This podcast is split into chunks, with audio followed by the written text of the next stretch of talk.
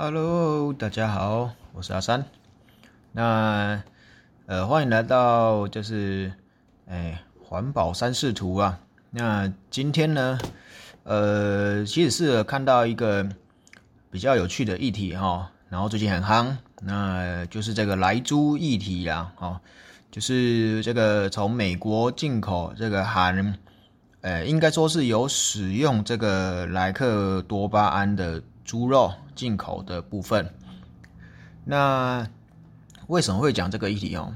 其实瘦肉精这个东西呀，莱克多巴胺啊，其实跟我们环境啊也有一些呃不小的关系。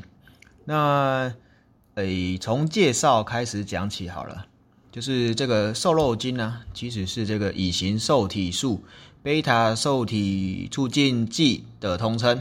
那它其实有非常多种哦，然后这个莱克多巴胺呢是其中一种。那在讨论这个议题之前呢，之之前呢，要跟大家说明一个观念，那就是什么是毒？那我们讲的有毒又是什么样的状况？那这个毒性的部分呢，会跟什么东西有关系？好，那先讲一下，呃，我忘记是在哪一本书上看到哦，那就是其实毒啊，它其实是一个概念，任何的东西其实都有毒性，包括你现在所吸的空气，你平常喝的水，好，它们都是有毒性的，只是平常会不会发生而已。好，那在讲这个的时候呢，就要讲到说这个剂量。剂量是什么意思呢？就是我们一般讲的这个对人体来说啦，我们这个剂量呢是指说你呃有多重，那你每单位的重量，比如说公斤，你每公斤呢摄取的这个诶物质有多少，然后。这个物质呢，在你摄取多少的时候呢，会有一个反应。我们是讲说这个是，诶，剂量效应反应。OK，那这个意思就是说，当你比如说像我这个人，呃，是个肥仔啊，九十公斤。OK，那假设啦，就是。每公斤摄取，比如说，呃，一微克好了。那超过这个量的时候，我会有什么呃奇怪的、特殊的反应？比如说很嗨啊，还是什么的？那假那像我是七呃，刚说九十公斤，九十公斤的话，就代表说我这个人呢，呃，要摄取到一个微克每公斤嘛，那乘上九十公斤。那就变成是，呃，我这个人呢要摄取九十微克，那我才会有一个反应，OK，那大概是这样的意思哈。所以，然后，呃，所以就是这个东西呢，其实是跟你的体重啊，跟你的饮食习惯呢，还有你平常接触到的环境，这些都是有关系的，并不是说一个，呃，达到一个。剂量效应反应的这个范围，应该说明定出来的标准呐，就会一定会就一定会怎么样。然后再来就是，呃，刚刚讲到剂量嘛，那假设我这个剂量很高的时候都不会有什么反应呢？比如说喝水，大家知道喝水会中毒吗？就是你如果一次性的大量的喝水。那其实你是有机会中毒的，它会有一些效应啊，比如说你的呃体内的那个电解质啊、营养素啊会大量的流失，那你会有一些呃像痉挛啊之类的反应，那这个就是剂量效应反应中的反应所要表达的意思。OK，然后呢就是。可是你我要如果出现这个反应的话，我要喝非常非常大量的水。那在喝这么多量的水之前呢，我可能还有另外一个状况，就是我先胀死了。OK，我会先胀死。然后你身体也会有一些自然的反应，比如说想要上厕所。OK，那所以理论上呢，虽然它会中毒，但实际上我们并不会这么容易的去发生中毒这个状况。OK，那讲到这个剂量呢，就是给大家一个概念，所谓的就是万物都有毒啊，只差在剂量，就是你摄取进去的进去的这个量。那我们一般所用的剂量单位呢，是你每天。那每公斤可以摄取多少的量？那这个单位呢，就会根据你不同的呃毒性，那会有比如说克、维克、呃耐克之类的。那这个就今天就先不讲这个，OK。然后呃再来回讲回到这个瘦肉精的部分啊，这个莱克多巴胺。那其实呢，在引进这个议题的。时候啊，我们台湾的这个农委会，然后卫福部的食药署呢，他们其实都还是有做一些研究的啦。那国外的标准的话，大家可以去看这个 Codex，他们有定了一些国外的标准哦，像美国，然后呃，就我所知的话，日本他们好像也有一些自己的标准。那台湾的话呢？呃，我们就是由食药署这边呢，也有定一个，诶，可以容许的浓度。那这个浓度其实比 Codex 都还要低。那它的考量的点呢，是因为我们台湾的饮食习惯，饮食习惯呢，跟国外不一样。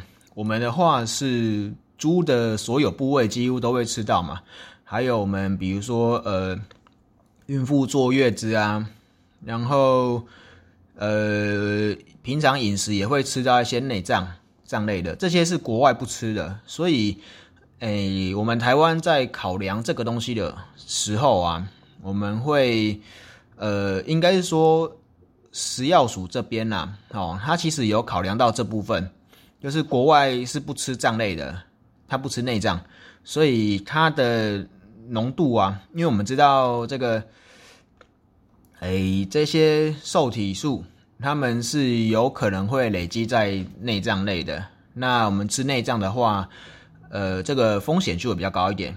那所以呢，我们国内呢的这个标准其实是有比国外还要低啦。那就是考量说我们会吃脏类，那不同于国外，所以这部分它是有修正的。好，那。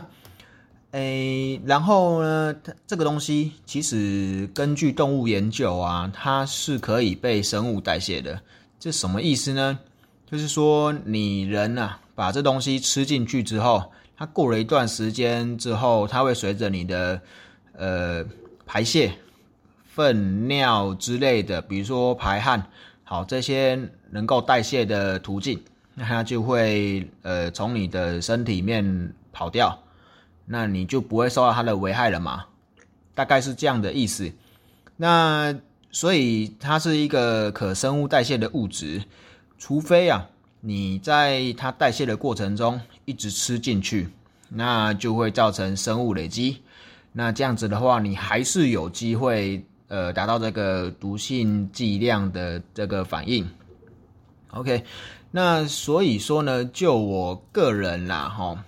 我基本上是还蛮乐观看待这个事情的，无论要不要让这个来猪进口，那呃，当然目前新闻上啊，还有舆论中啊，通常讲到就是这个健康问题嘛。那健康问题刚刚也讲了，呃，它的。进口的标准其实是比国外的都还要低的。那如果国外没什么问题的话，那我们也可以稍微乐观看待啦。那再来的话，就是这个诶公平性的问题哈，就是说，呃，价格好，进口的来猪是不是比我们本国本土的这个猪脂猪肉？好，还来的便宜，那这部分的话就看到时候的售价啦。那就是大家会有一个，诶，算迷失吧，就是大家觉得说，哦，这个莱猪，因为它，呃，就是大家普遍会认为它有一些健康疑虑的，但事实上，呃，我们目前看到的，就我刚刚前面讲的，其实是还好啦。所以，呃，大家的思考方式是这样子哈，就是因为它对健康有害，所以它会卖的比较便宜。那这样子的话，那对我们这些，呃。穷苦人家啦，OK，穷苦人家，或是说没什么办法选择的，或是说这个呃食品业啊、餐厅啊，他们会选择使用价格比较低的这个原料嘛，哈，肉品啊，它就会进到我们的饮食里面，我们没有办法做选择，OK，那这个是一般的这个考量的这个逻辑在，好。但是实际上，我们来想的话，就是其实来猪并不一定会造成健康的危害啊。所以说，前面这个假设说，哦，来猪一定比较不健康，这个，诶，假设就不是那么完全的成立嘛。OK，那后面的这些，呃，就是推导出来的这个猜想的结果，那就直接都被推翻了嘛。OK，那。至于实际上它进口猪肉是不是会比较便宜，这个就到时候看售价了嘛。那当然还有一点就是说，呃，大家知道台湾的这个猪只啊，他们是会经过这个阉割啦。OK，它的体味腥味啊比较没那么重啊，也是台湾猪呢比较好吃的原因啊。目前听说是这样子啦。那就呃，如果有人。有人知道的话呢，就在就是 comment 一下，OK，好，然后呃还有一个比较有争议的啦，这个是我个人认为也是比较有争议的，我也比较呃不爽的，就是这个标签的问题呀。那诶，这是一个人民知的权利啦，我可以接受你进口，这个没有问题。但是你要好好的标示啊，你要让我们有办法选择。那这个应该是说，我们就希望能够有这个选择的自由嘛。你必至少至少应该要给我们有办法去做选择，所以你必须要好好的标示它。那目前看到的呃这个结果呢，是好像各县市都有。一些标章啦，然后现在开始有蛮多商店也开始有贴这个台湾猪的这个标章嘛，吼，但是就是反正应该是说中央跟地方的这个还没有一个完全的定调，所以说，嗯，whatever，反正就是希望啦，未来是会像这个一些食品标章，还有一个固定的。标示方式，让我们能够去选择好。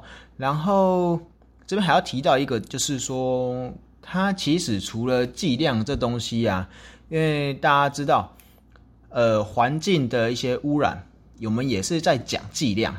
那这个呃莱莱克多巴胺呢，这个来剂，它其实呢，透过哎这个猪汁啊。的使用，那它会被这个猪汁摄取到体内嘛，然后就会呃变成猪肉。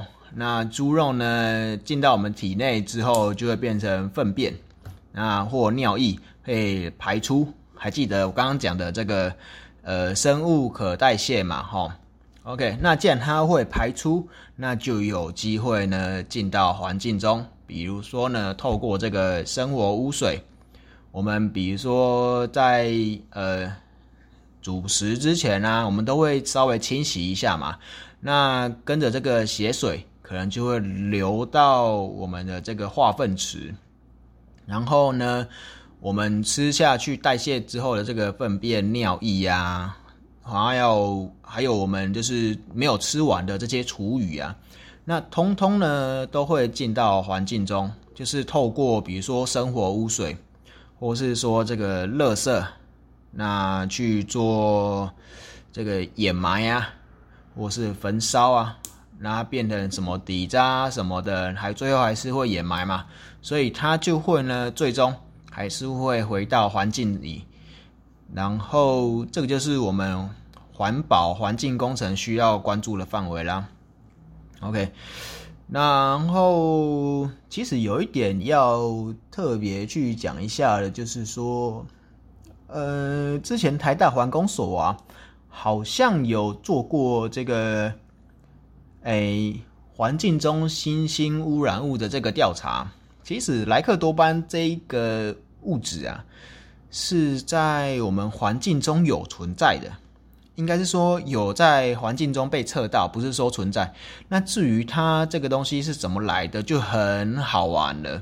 就是我们之前没有进口嘛，那既然没有来猪这东西，那这一季的这个量啊，就是流布到环境中的量是从哪边来的？这个就要去追了。那是。因为以前我们并没有这个合法嘛，那为什么会有这东西进来进到我们环境中，就是一个蛮可以探讨的问题。然后这个是来自流入环境中的部分哈，那还有另外一个就是说，呃，其实有一种说法是这样了哈，我们平常养这些猪只啊，我们要的是什么？要它的肉嘛，对不对？那既然是要这个肉的话，我来记，其实是有助于这个换肉率的上升。那换肉率上升之后呢，我每单位猪只能够得到的肉就增加了嘛？那是不是能够呃减少我这个诶大型畜牧业的这个碳排？比如说台湾应该还好啦，就是像美国啦、澳洲这种有大型畜牧业，然后养殖之后进出口的状况。那，呃，你换肉率增加，我们的碳排就随之会减少。就是应该说是我每畜牧畜养这个单位，呃，重量的这个肉品，它的碳排会降低。呃，因为比如说我这个畜养时间的降低，跟这个。我在畜牧中所使用的这个饲料啊、土地的它的降低呢，就会连带这些碳排一起降低。那这是一个概念呐。那实际上有没有这个状况的话，那就有待后续看看有没有相关研究。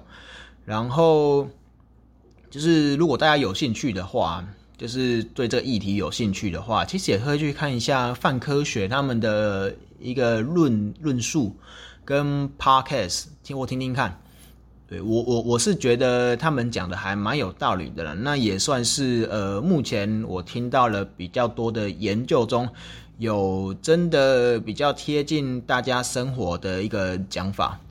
那大家可以去听听看，那去看一下这些论论述呃论述了。那也有助于就是大家去。呃，贴近这个议题，不要一直被那个是新闻啊，然后这些带着走，因为呃，新闻啊，或是这个新闻议，呃，应该说新闻议题啦，还有一些名嘴嘛，他们讲的都是蛮，嗯，我只能说果断啦。那实际上我们在做科学研究，我就知道，其实我们在讲的都是一个偏向或趋势。我们其实很难去果断的说有或没有，那这是不太科学的啦。那所以我还是希望大家能够稍微思考一下哈，这个呃莱克多巴胺这个议题啊，到底哪些是我们能够接受的，哪些是不能接受的，然后看看这政府啊目前的做法是怎么样。OK，好，那回来就是整理一下哈。今天讲的第一个就是这个剂量的部分。我们剂量呢，其实是，呃，我摄取这东西达到一定剂量之后呢，才会有反应。那这个莱克多巴胺呢，它其实是有呃生物可代谢的。然后卫福部呢，有根据我们台湾的饮食习惯呢，有定一个修正的标准。那它跟国外的，比如说这个 Codex，他们的标准是是这个不一样的。我们是有比较低的哦。那呃，就看大家去怎么去看呢？我个人是觉得这个应该算是可接受的。那有一个问题呢，就是希望政府呢能够好好的把这个标示做清楚，大家能够有自由选择的的这个权利。那莱克多巴如果真的进来之后呢，呃，这个其实是会流入到环境中的，所以之后。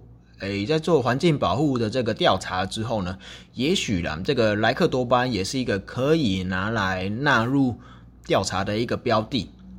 那至于这个量呢多寡，可能就要依照到时候这个呃流布的状况而定。然后莱克多巴呢，是不是真的有助于这个环境保护？那有益于这个环境变迁这个议题呢？就是这个换肉率上升啊，让那个畜牧业碳排下降的这个状况哈，呃，也许是一个选择啦，未来的选择。好，那大概想表达了就是这样子。那希望大家，呃，应该说提供一个看法啦，那就是给大家做个参考。好，我们今天就讲到这边。如果有任何的 comment 呢？